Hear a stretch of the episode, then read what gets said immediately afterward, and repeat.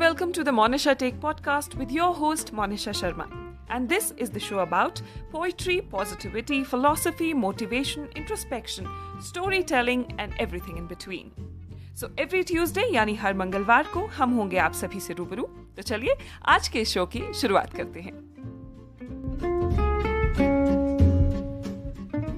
नमस्कार the Monisha take के इस नए अंक में आप सभी का स्वागत है तो बीते कुछ हफ्तों में मैंने आप सभी को राजा घेपन से जुड़ी कई बातें बताई थी।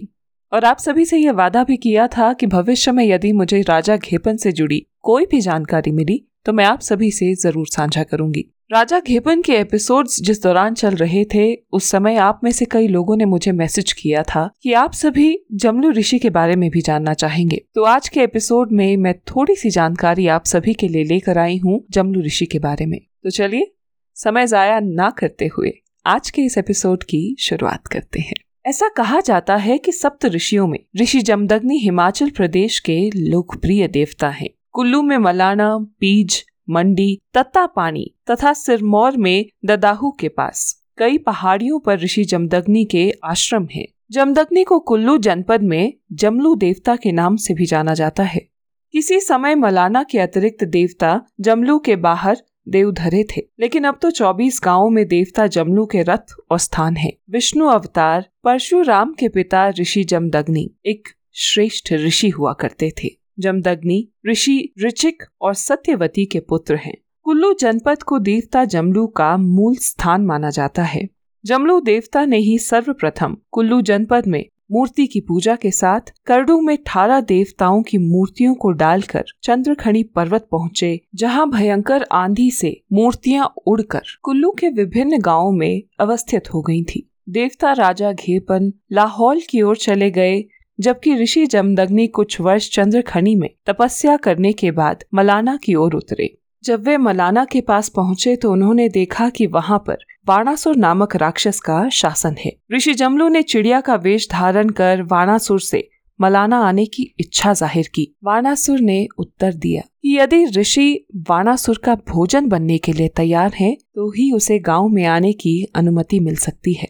चिड़िया रूपी ऋषि ने वाणासुर से कहा कि यदि वह उसे पतीले में पका ले तो वह बलिदान देने के लिए तैयार है। और यदि वह उसे नहीं पका पाया तो उसे अपनी अधीनता स्वीकार करनी होगी। वाणासुर ने ऋषि की बात स्वीकार कर ली।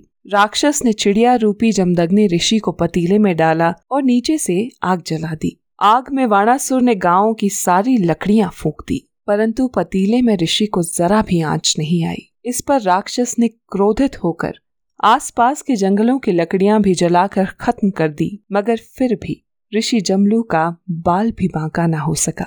आखिरकार गुस्से में वाणासुर ने अपनी हार स्वीकार कर ली और गाँव छोड़ने पर विवश भी हो गया। गाँव छोड़ते समय उसने ऋषि से वचन मांगा कि मैं तो गाँव छोड़कर चला जाऊँगा, मगर मेरी इच्छा है कि मेरी बोली मलाना गाँव में उसके जाने के बाद भी उसकी निशानी के रूप में कायम रहे। और अंत में वाणासुर के इस वचन को ऋषि जमलू ने स्वीकार कर लिया। तो ये थी मलाना गाँव और जमलू ऋषि से जुड़ी छोटी सी कहानी। भविष्य में यदि मुझे जमलू ऋषि या राजा खेपन से जुड़ी कोई और जानकारी मिलती है तो मैं आप सभी तक पहुँचाने का ज़रूर प्रयास करूँगी। मैं उम्मीद करती हूँ कि आज की ये कहानी आप सभी को पसंद आई होगी।